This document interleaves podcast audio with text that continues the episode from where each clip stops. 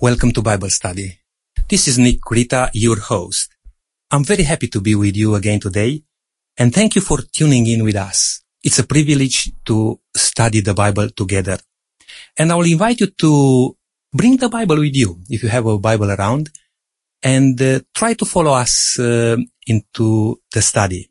Today it's a very special occasion for me because we are uh, in Germany recording this program for you with a very multicultural panel here. And I would like, before I will go further, to ask each of the member of this panel to introduce themselves. You'll see and you'll be uh, impressed with um, different backgrounds. But first of all, I, was, I will um, just introduce uh, next to me Lydia because you'll know her. We are here together, uh, myself and Lydia in Germany, as I just mentioned. Lydia, Thank you for uh, being part of this uh, special Bible study. I'm very privileged to be here.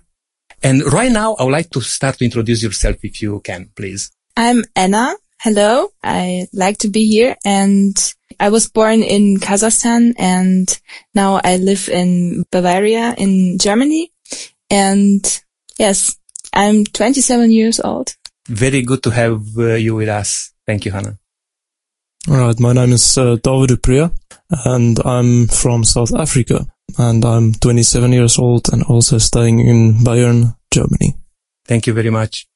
Hello, my name is Johannes. I am a German, even though my parents came from Poland, and um, I'm glad to be here and study the Bible with you in this at this very special occasion. Very good to have you with us also.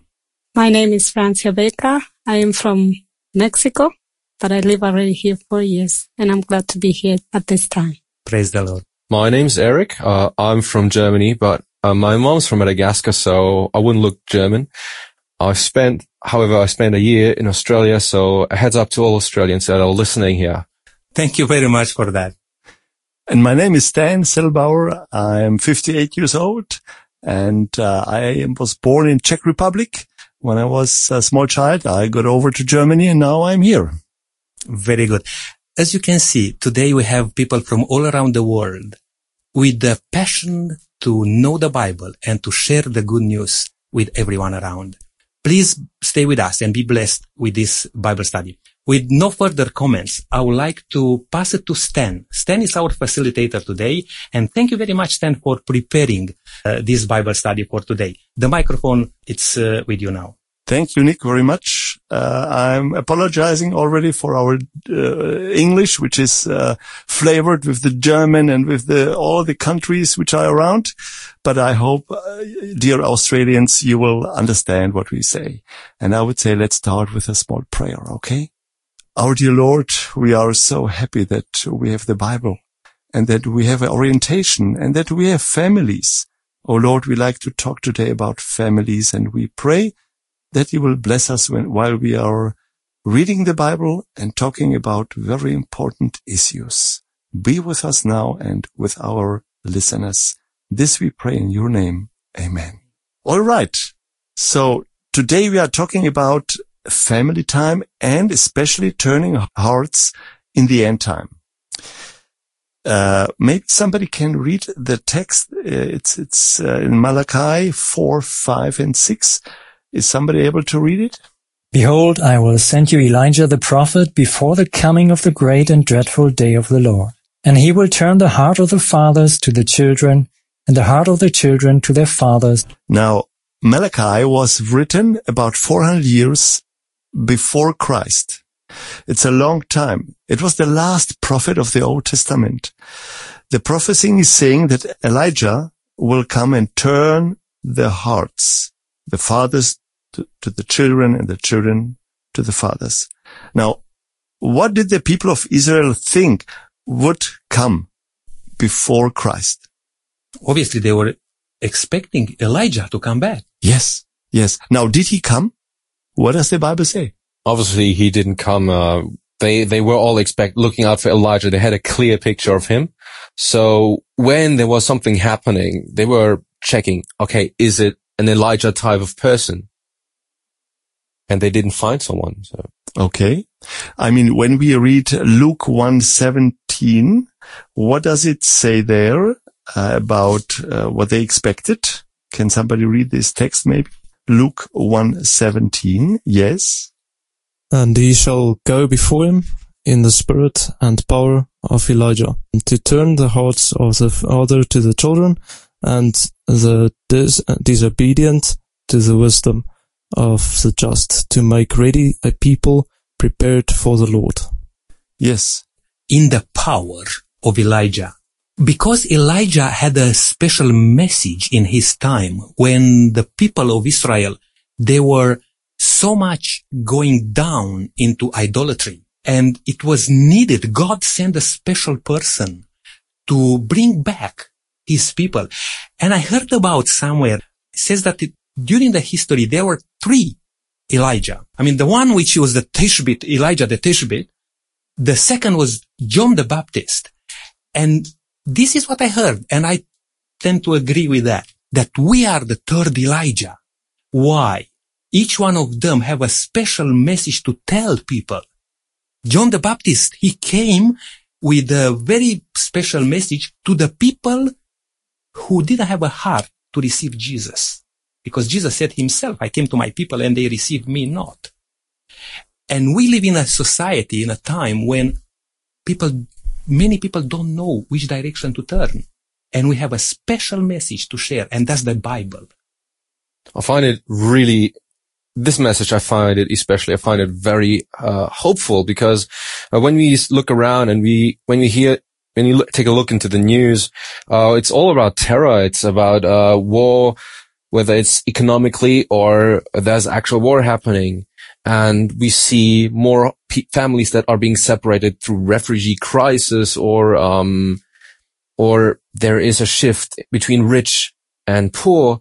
So actually I find having this Elijah personality in this world today is, is a hope that we have and something that gives us a new perspective for the future. So I find this, this very message of this Elijah person is someone we, which gave me a lot of, um, a lot of power to go through everyday life because when I think about what I'm doing at the moment, it doesn't really amount to something. And when I think about this Elijah, he gives me a new perspective, something, a goal I can strive towards too. And, and just to comment a little bit on what you just said, we live in a very individualistic society.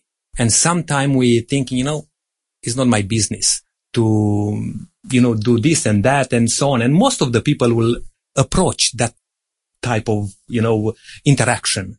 But actually we have a business, you know, and that's from God that we should share the amazing news, the amazing blessings which God has in store for each one of us. And if we don't say it, who should say it? So Nick, you said today we need uh, also uh, this Elijah message because the people are very similar in a very similar, uh, how to say, uh, uh, mode, like in these days of Elijah. Now, what were the circumstances in Elijah's time? What, what, what how were, how were the people there, uh, Francia? Yeah, that is exactly. We find this in First King sixteen twenty nine. It is interesting what he said, and maybe that I think maybe this is the reason why uh, it's referred to Elijah, because right there it tells in that uh, in the twenty nine verse twenty nine, First King sixteen twenty nine. In the third thirty eight year of Asa, king of Judah. Ahab began to reign, uh, reign over Israel, and he ruled for 22 years. Ahab did more evil in the eyes of the Lord than any other king before him. What um, Jeroboam had done to displease the Lord was mild in com- um, comparing to Ahab. And on top of that, when we continue reading, he said that he married uh, Jezebel that she was the daughter of the high priest of, of Baal. So it was not like another times. Yes, the king have done something wrong and the people follow. He decided to go way more and say, this is what I will do. I don't care the, the God of Israel. I continue and I will do it. I, I don't know. I'm almost thinking that maybe he was feeling proud to do it even more evil than any other. Mm, very good point. So Omri was the father of Ahab and he done also, he, he, all his life, whatever he done, he done everything against God. And Ahab, his son also was very bad. He didn't obey God. And uh, because he married Jezebel, the Sidonian wife, she brought into Israel Baal, immoral uh, life slided into the uh, families and uh, practices of incest, prostitution, and um, other uh, sexual perversion. And uh, it it was the need of Elijah to come in this situation because because over generations people were against God, and there was a need of Elijah over there to say that they have to repent of their sins and start a new life. And now Elijah comes and says, okay, now Jehovah is my God. What do you want to do? Do you want to serve Baal or do you want to serve God? So here Elijah came and, uh, his experience with God came just like, a wake up call. So you say the religion of Ahab, the king, which became not pure anymore, but, but was mixing the religion with false teaching had a direct effect into the families. Now, what, what eff- effects were they? they you, you just said it, but maybe we should repeat it. What effects has it when the religion is going down? If the religion does not keep the truth anymore and if we go astray, what does it bring to families? I mean, I think Lydia just mentioned few of them like immorality, for example. Now, can we say this is today the same case? I think so. Well, I think when we when we have a look, just how married the the the divorce rate is uh, going up and so on, and when I see what especially my friends are experiencing in their personal life with their partners, I just think uh, that's really harsh. What's happening today? Um, I mean, you want to get to know someone, and uh, you wanna want to have someone who you want to trust, but then turns out from one day to another, they are just disappearing out of their lives with for no obvious reason. So I think um, we have a huge issue that is arising, which is the issue of trust. And I think um, that is harming our society, especially when it comes to loneliness. When you're going somewhere, who can you trust? And I think that especially plays a part in our interaction with each other. When you go out or when you have a look in your workplace, uh, who of your work colleagues would you invite back home? Mm. And also interesting that uh, we mentioned a bit earlier the prophecy of uh, somebody to be sent to turn hearts back to God. In our time, just look at this. God had a message for people and that's briefly encapsulated in the Ten Commandments, if you like. Most of the Christians, they don't want to talk about the Ten Commandments anymore, uh, even though they will uh, talk a lot about the love of God, which is great. But God wants us to understand His will for each one of us. And in the Ten Commandments, actually, it's so nice and clear to see how you can um, be safe in a Christian walk with God. But today, myself, I come across with uh, many people from various denominations saying, ah, oh, you are a legalist because you still want to keep the Ten Commandments. And I will say most of the times, what, why do you think I'm a legalist? Because I'm not keeping the Ten Commandments to be saved. I keep the Ten Commandments because I am saved through Jesus Christ. It's a result. And if you don't see that result, then I may be a hypocrite. You know, just saying one thing and do another. And that's what I believe. It's very important to have a clear message, to blow the trumpet with a clear signal today, not to try to mix it, you know, together to be pleasant to people as what Ahab just did with, uh, through his wife, you know, who had different influence in her life to worship different gods, you know, the Baal.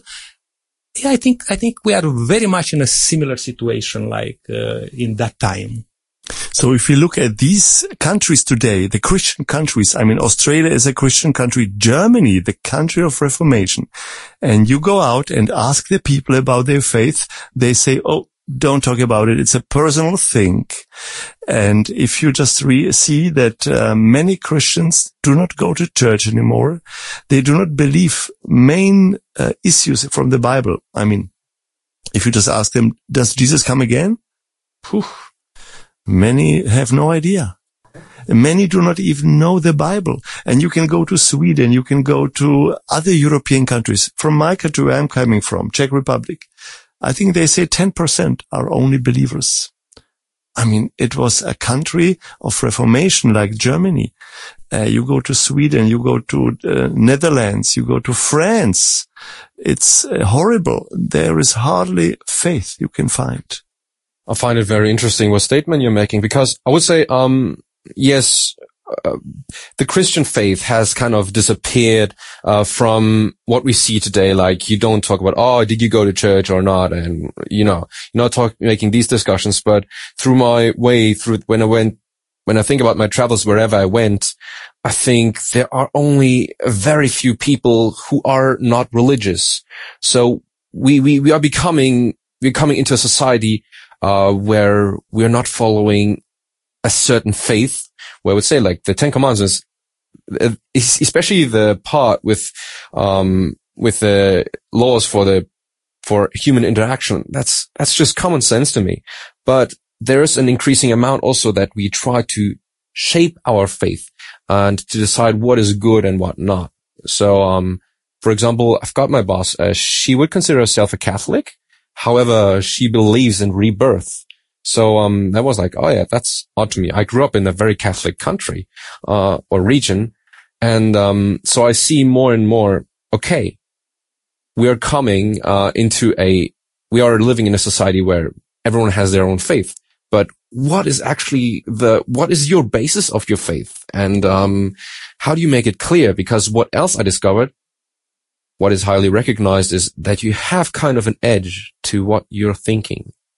And I'm not sure, Stan, uh, probably you, you're coming um, up to the next point. I'm trying to talk about the family of God because uh, God always wanted to have his family being visible in the world. In after the first people, you know, experience sin and was that break in between God and human being, God wanted that family back and he gave some sort of indication and, and laws and rules to identify that family. Now, we are over 2 billion Christians in the world. We may say that this is the family of God, but is it? I mean, can we identify ourselves as the family of God who will do the will of God? Because we can say things and not find ourselves following God. And you, you remember probably that story when people will come to Jesus and will say, but God, haven't we done in your name so and so? And Jesus will say, depart from me. I never knew you because you worked lawlessness. You know, you did your own thing rather than to follow me.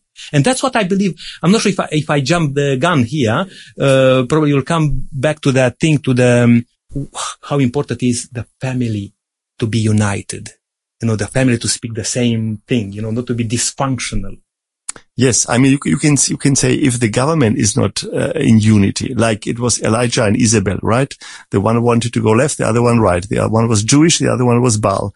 If if the government and the uh, churches, even the heads of the churches, are not united, how can the people be united?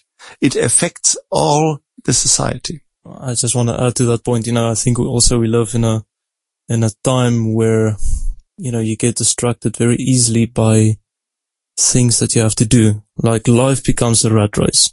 You have to make money. You have to do this. You have to do that. So, and I find it myself, you know, that sometimes you really forget to do personal worships because this, you know, you're too busy thinking on, uh, focusing on other things. And that also family relationship is also very important. This also, influences, you know, the time that you have with your partner or all these things. Yes, I think um, that our foundation uh, should be the Bible, the Word of God, and I think it's very important to worship, and it's very important to worship in the morning first talk to God and first read the Bible because we build with these our lives and our days. And when we start with the word of God and uh, go day by day and build our foundation on uh, these principles in the Bible, so we grow more uh, and we become like the character of God. And so I think it's important to start in small things to be um, a light in the world. Mm. I think also um, that uh, we we as Christian especially we have to stay clear that our basis of our faith is the Bible because when I look at things that are happening right now in Australia um, regarding some um, some sportsmen, it's uh, there is a different expectation t- towards us Christians. However, we have also to bring across that message that we have something we believe in and that this is not just something that people expect us to do. However, there's something that has more depth to it, something that you can't necessarily see, but certainly feel when you come into our homes, that you can feel um, when you're interacting with us. So, um, and this can also be summarized what we can find in the word of God. And this is not just simply, uh, some paroles that we shout out there, but that is something you can see and feel and read with your own eyes. Very important to be a united family because when we're thinking about the Christianity today, there is a tendency, I mean, there is a talk about the ecumenism to be united, but united in what? United in truth or united for the sake of being uh, united? Because here is the difference. We need to go back to the original, to the Bible to understand what God wants from us not just, uh, as you mentioned, just to do your own things that what, whatever you think is right. Yes, I, uh, I just read a wonderful statement. It's, uh, it, it, fits perfectly to, to this, what you said, Nick and, uh, and Anna before, especially about the, the personal Bible study. In, in the book Desire of Ages, page 141, it says, uh, when people trust to the guidance of human authority, none will come to a saving knowledge of the truth. So if you only trust on other people, what they say, what they believe, and they put uh, the doctrines of the Bible on you, if you don't study for yourself, as Anna said, you will never come to a saving knowledge of the truth. Now this has like, this had disadvantages and it has a huge advantage and a disadvantage, I think, for all of us. Um, the, the, the advantage is that we can make our own decisions. We have the freedom. The disadvantage, you have to put a little bit of self effort into that. You have to think a little bit about yourself. Okay. Is that something for me or not? So, uh, I was wondering, um, how much thoughts should you put into making such decisions? It's a good question. Yeah. Yeah. I mean, if we have a free choice given by God as a gift. So if I decide to go on the right to serve the Lord, so it means I'm going to serve the Lord with uh, a whole heart. If not, I'm going on the other side. And also is mentioned in the Bible that God doesn't like, yeah, lukewarm people. So because we have this example, we have to be hot or cold. Lukewarm, I'm going to spit you out of my mouth. Yeah, no, I only wanted to say, um, and especially I, I think for all the listeners, here we see if there's somebody who doesn't know exactly the story, they can read it in First King, what we have mentioned before, 16 and on. But what he's saying to this prophecy that we were talking about in Malachi is talking about that he will send, he will send a prophet. So this is something that I think even what we're mentioning now, we should always have in mind that when it's not of own initiative that we come with this seeking the Lord. It is not our own. It's God who already putting this in our hearts. And we are the ones to decide whether we want to accept it or whether we want to reject it. So I think even at this moment when people is listening, they're listening because God have already put in their hearts to listen this message. And they have to decide, oh, what I have listened, will I continue studying or I will just let it go? And this is what, what was the message that had to come. And what I found so interesting is because it was in this time of Israel, then it was before Jesus come. And it's still now, before he come, he say, he's not only gonna come, I will give you the opportunity. I will give you the chance. I'm calling you to be saved because I love you. I really want you to be saved. So it's not from us. It's not that we think, yeah, okay, we have this, this message. We have this power. No, it, it's not going to come like that. That's what we need to seek the Lord. Francia, I think you put the dots in the right place there because it's so true. The initiative comes from God always. And uh, he did amazing things, which we, our mind is not able to even comprehend, you know, the love of God. Uh, but we need to answer to that love. And today is our chance. But today is the time when you need to turn your heart to God. Because yesterday you may have done something, you know, good or bad. It's gone. Uh, you cannot change it. Tomorrow may never come for some people, but today is an opportunity to really draw near to Jesus. So God is calling for a decision, right? And now if you go back to the story again of Elijah, he was on the Mount Carmel.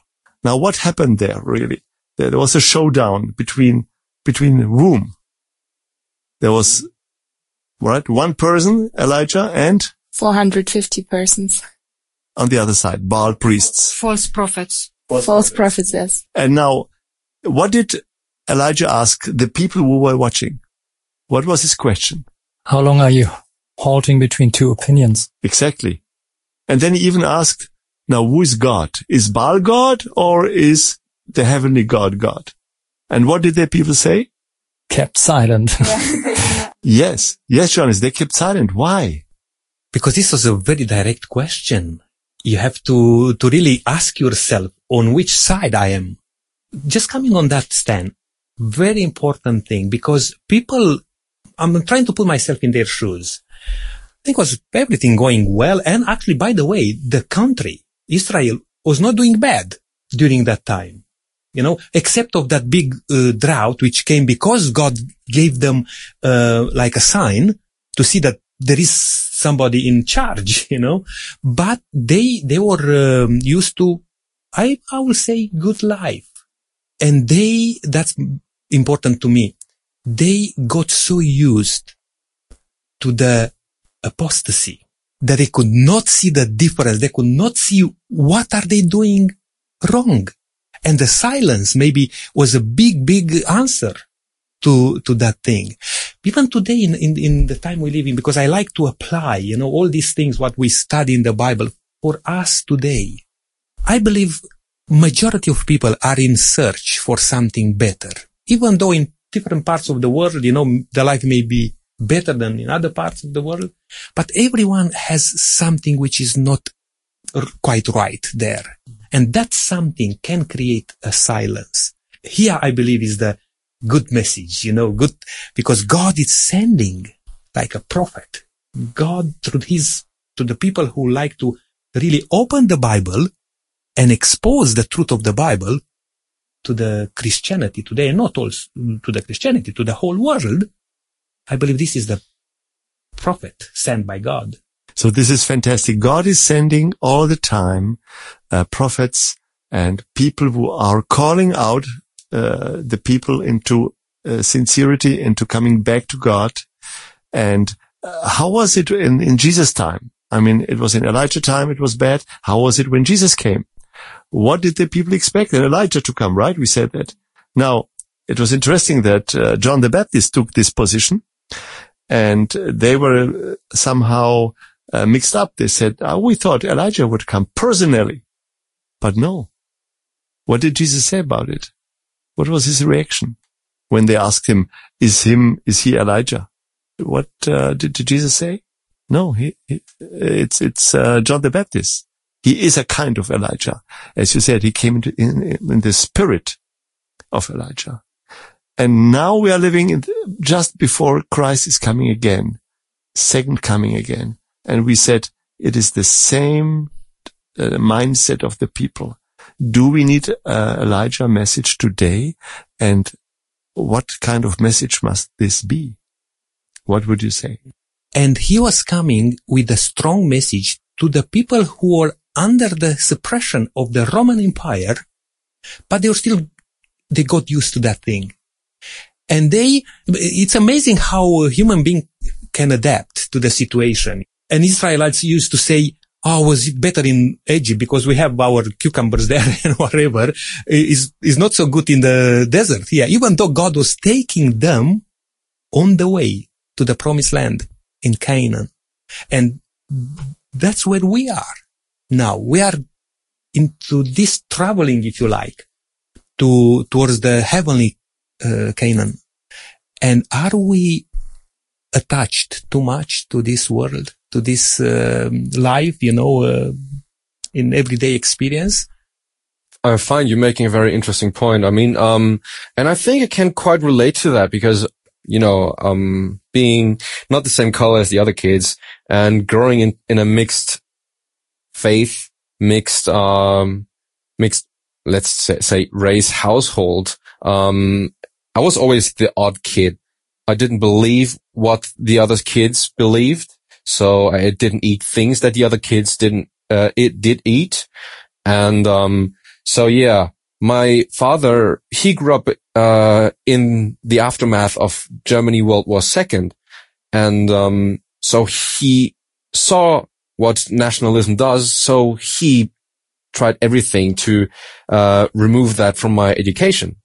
And for a long time, I was struggling to kind of find my identity because I couldn't relate to nationalism or really to, uh, to other things, to hobbies because they wouldn't give me the depth that my faith is giving me now. So, um, I find it's really interesting where your heart is attached and, um, how, what is actually, what is the thing you desire the most on the long run?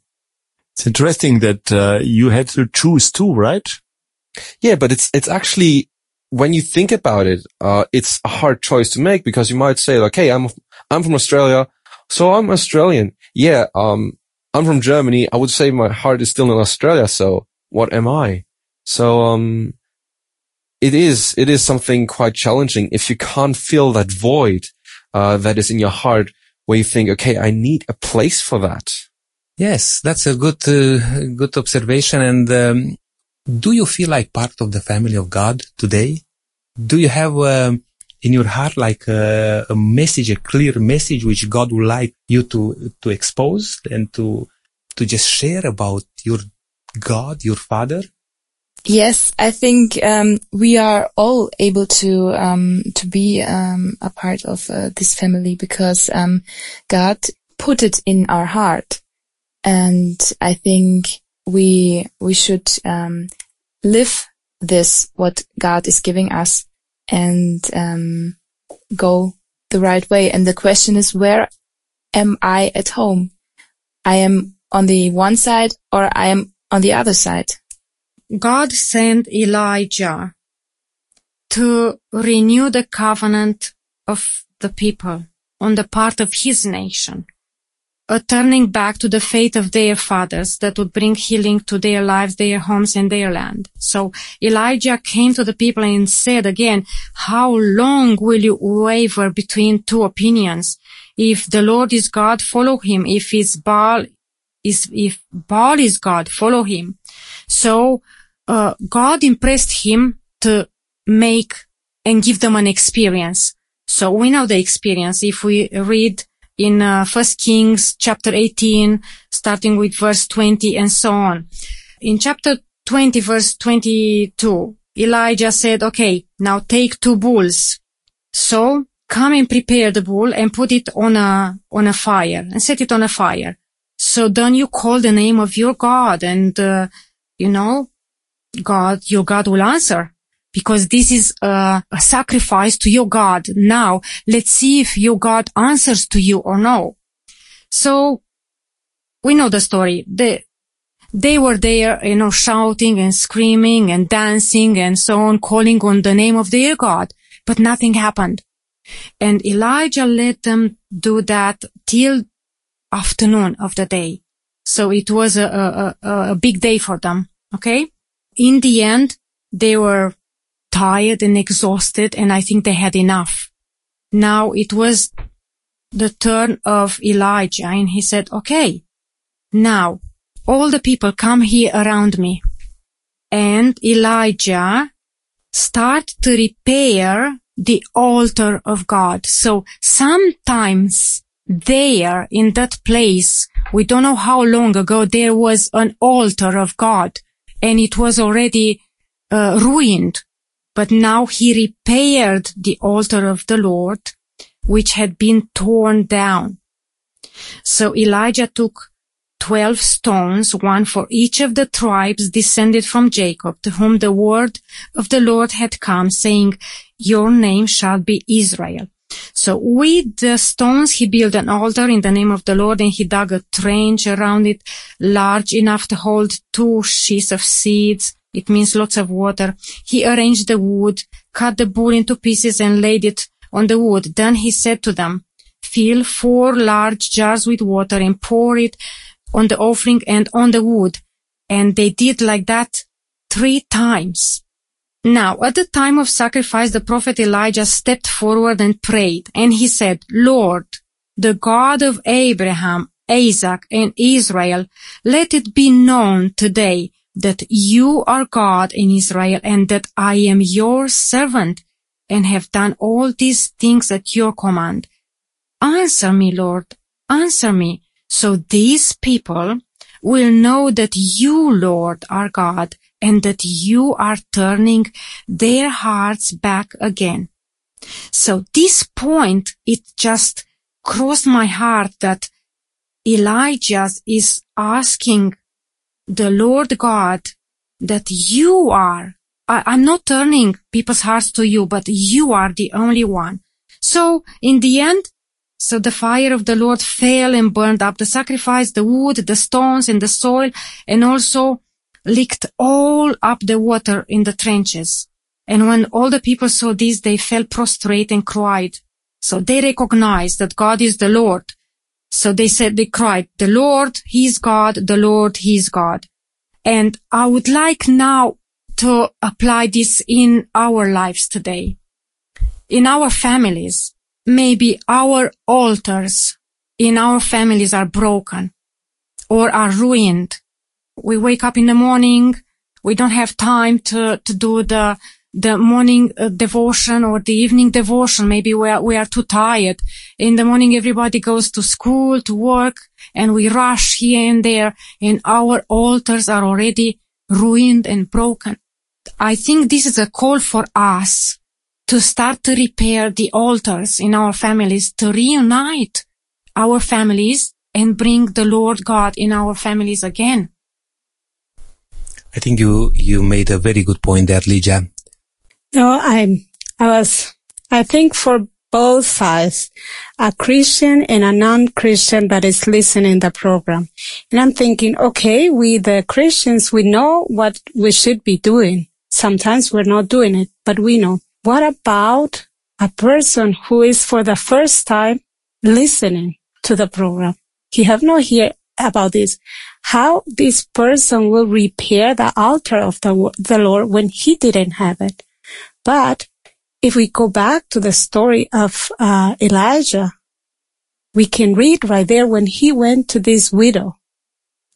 God sent him to a person that was not from the Israelites, a person who didn't know about God. And this Elijah come and tell the widow, you know, she's about to to make fire and then use the last the last bit of flour and oil that she have. And then she say then they, they will die. And elijah say yeah go do it but do first for me and then for you and your son. And then he said but she was like how? I don't have more.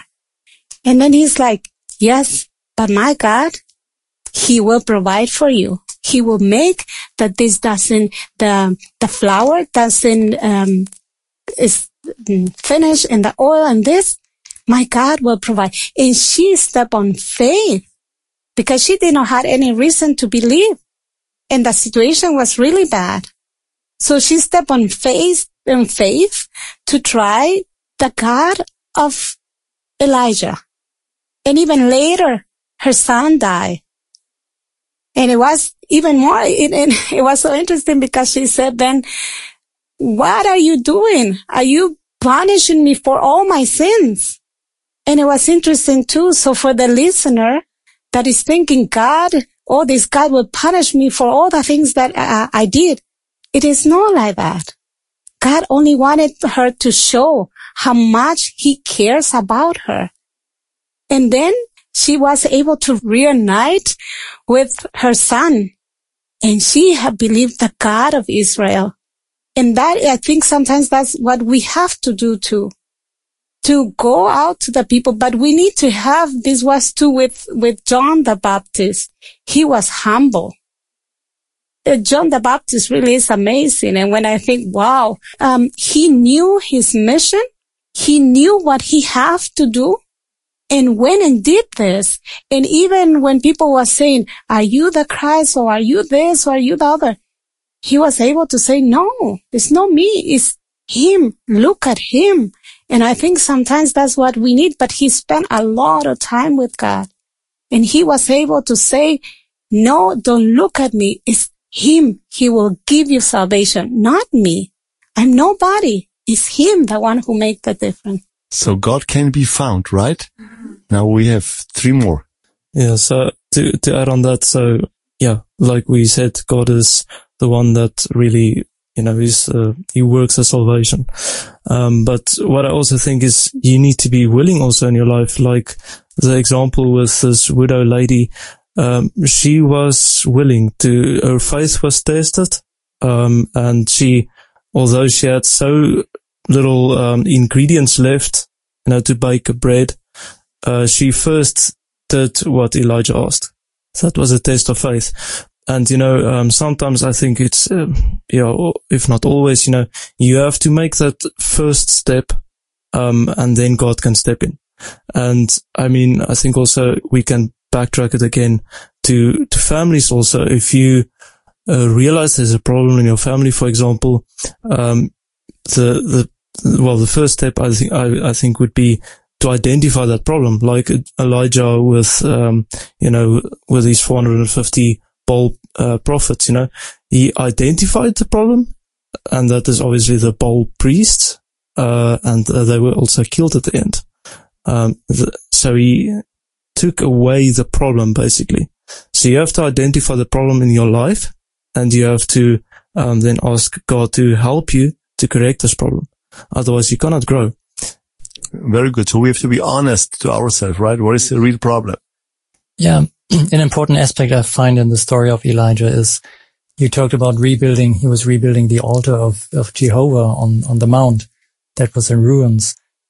I just discovered that he took 12 stones.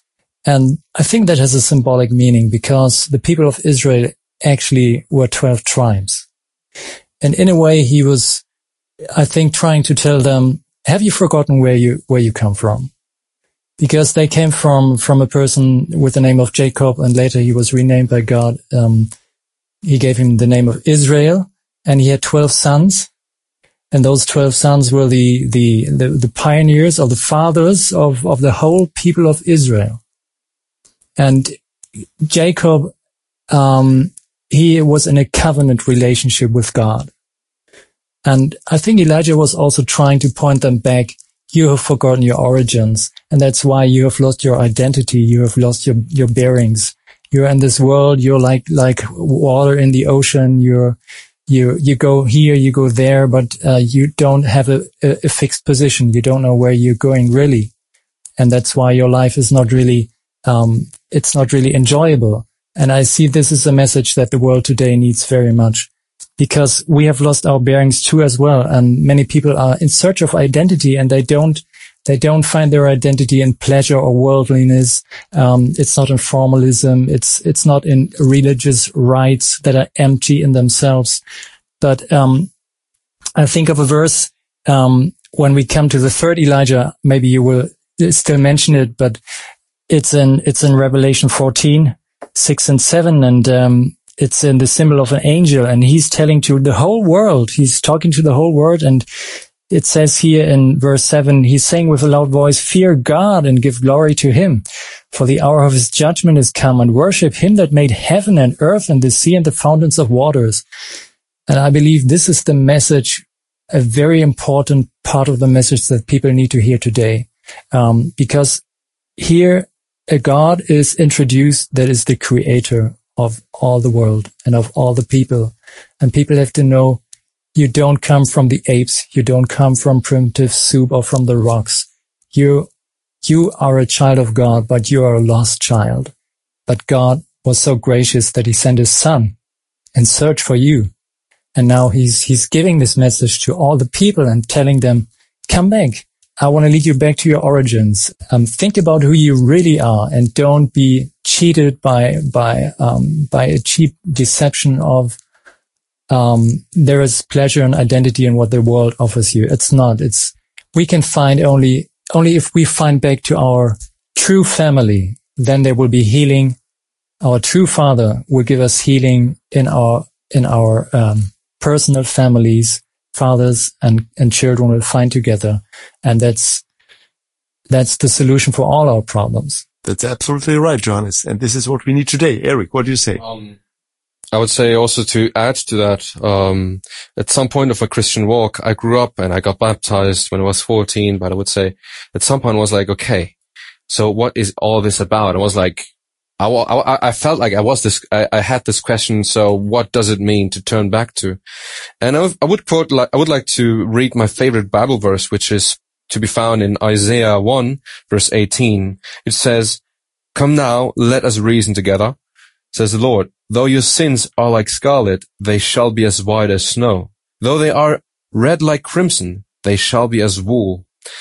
And something amazing I found about that is uh, that it is a very personal God. It's not a God of nations of Australia, Germany, or South America, Argentina. It, it is a God who wants to take me by the hand and also wants to reason with me. It's not just like, oh yeah, I suddenly I feel better. It's all about grace and I can do still everything. I feel relieved. No, it's actually, he's, he's gonna take me along on a journey where he will help me. He will actually do the work. I'm not doing anything to my salvation, but he's doing, he's doing it. And some last thing I would like to add to it uh, is a beautiful sentence, which a famous author wrote, wrote that God desire us to, desires us to heal us and to set us free.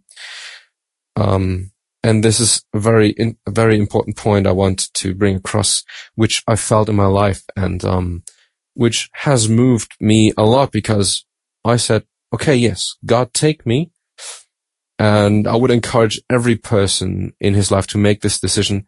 Okay, God, I want to reason with you. So take me along. Show me what is life about.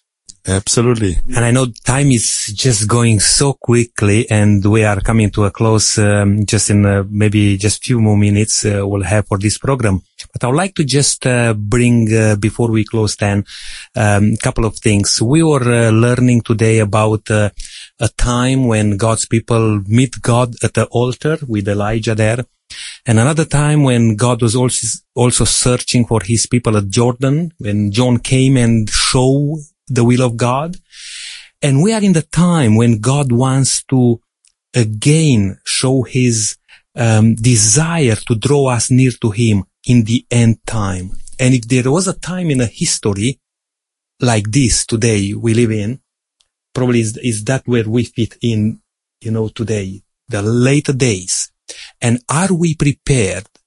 That's my question to give that message which Elijah did or John the Baptist did because there are so many people not knowing and maybe silence will be in many people's uh, minds and, you know, heads. Are we able to share that uh, gospel? Stan, I'll just let you close. Uh, I know this study comprehended uh, lots of things, you know, from the beginning in, in the last three months, we were looking at various things, how the family should prepare for a time when Jesus will come and will say, well done, good um, servant. I think we could go on and on, right? Uh, that, that topic is a big one, but let me maybe summarize it uh, by one word. we are through Jesus Christ a part of the family in heaven. So it doesn't matter, listener, if you are alone at home, or if you have a nice family, or if you are divorced, or if you are in prison, or if you are whatever you are, an orphan. You are not alone. There is Jesus Christ, who is your father. And we are in Jesus a part of a big family. Thus, whether we are a family or one or more, we are called to be witness for God we profess to serve. And nothing can make our witness more effective than to show the world what a family, regardless of its size, can be through the power of the gospel. So the gospel is changing us and we are so happy. I mean, just at the end, a short story of my life.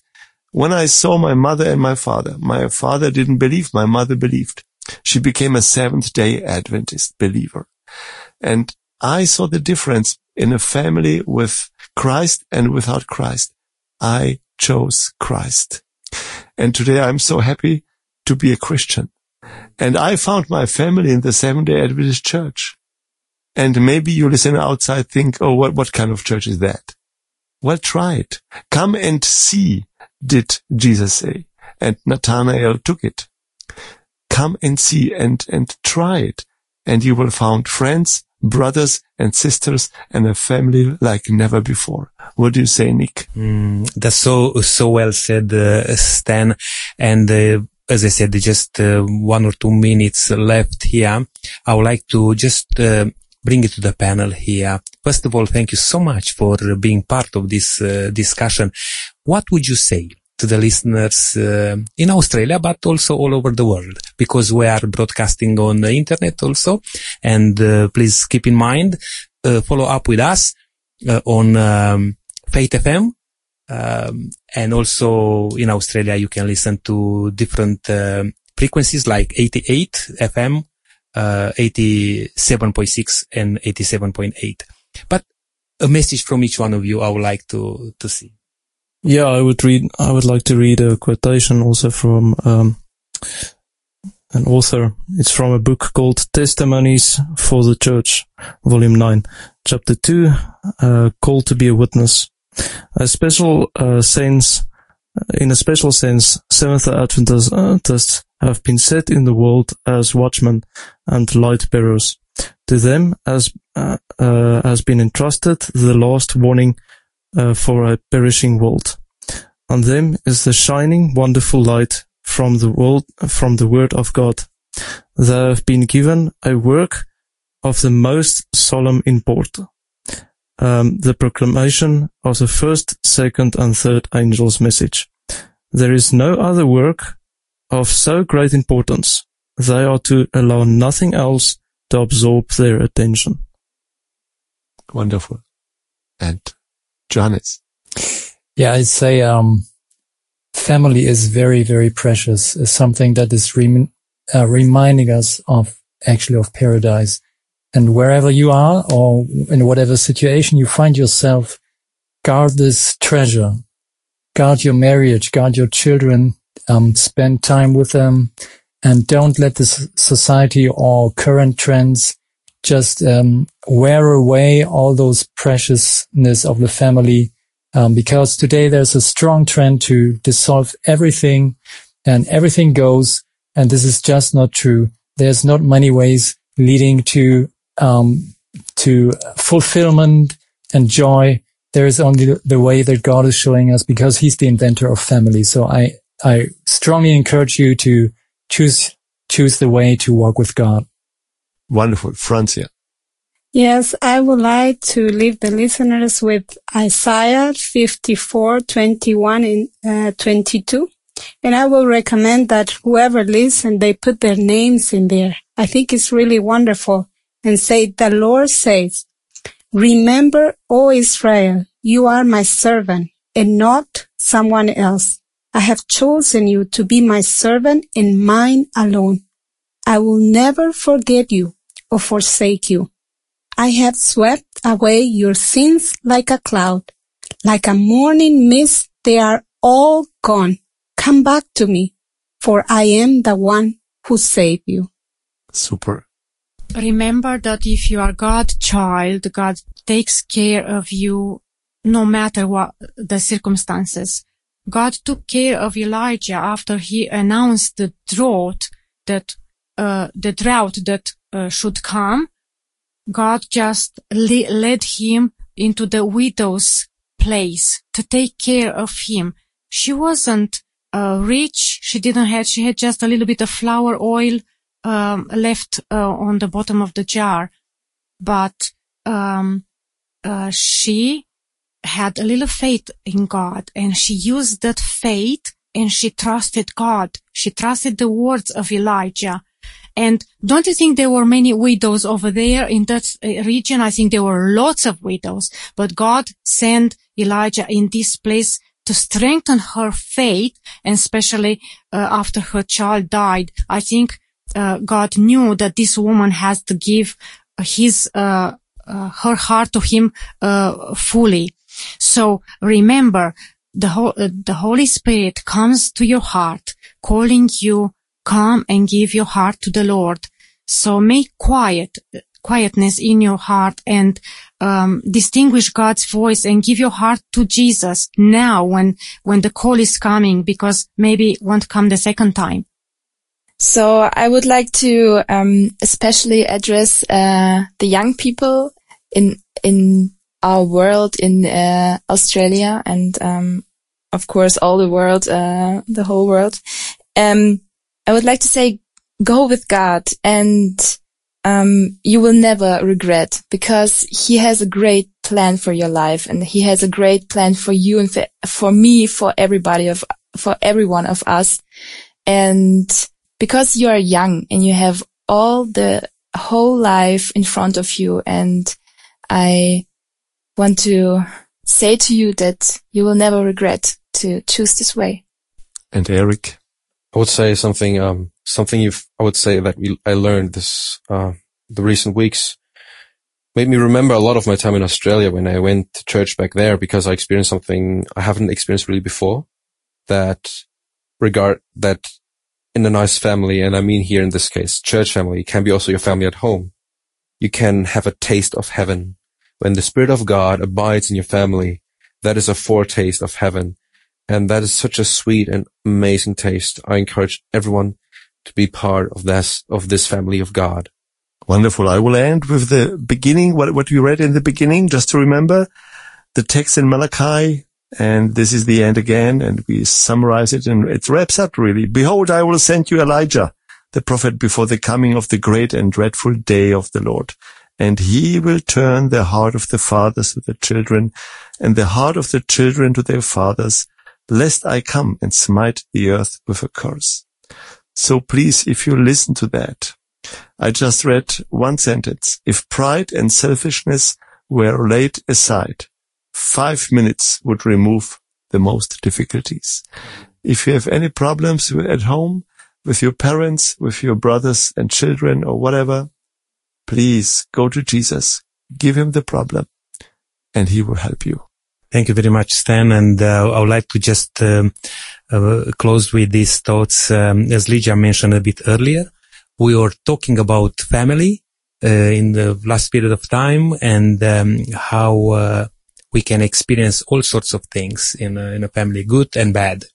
But it's time to draw near to God and repairs repair all those uh, broken altars and um, have a wonderful experience with God. I would like to thank you uh, all for uh, participating to this Bible study.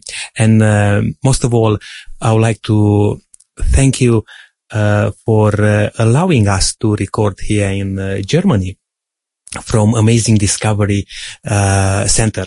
And I pray to God that everything what you do here will uh, help more to advance the good news, the gospel to the whole world. I look around here and I see a mixture of uh, young and not so young, but most of all young people here in the panel. And um, I was uh, so privileged to be part of this discussion. And to all our listeners, I pray to God that you will really have a, a blessed time uh, together with us. And please don't forget until next time, keep walking in the footsteps of Jesus. Thank you very much to all.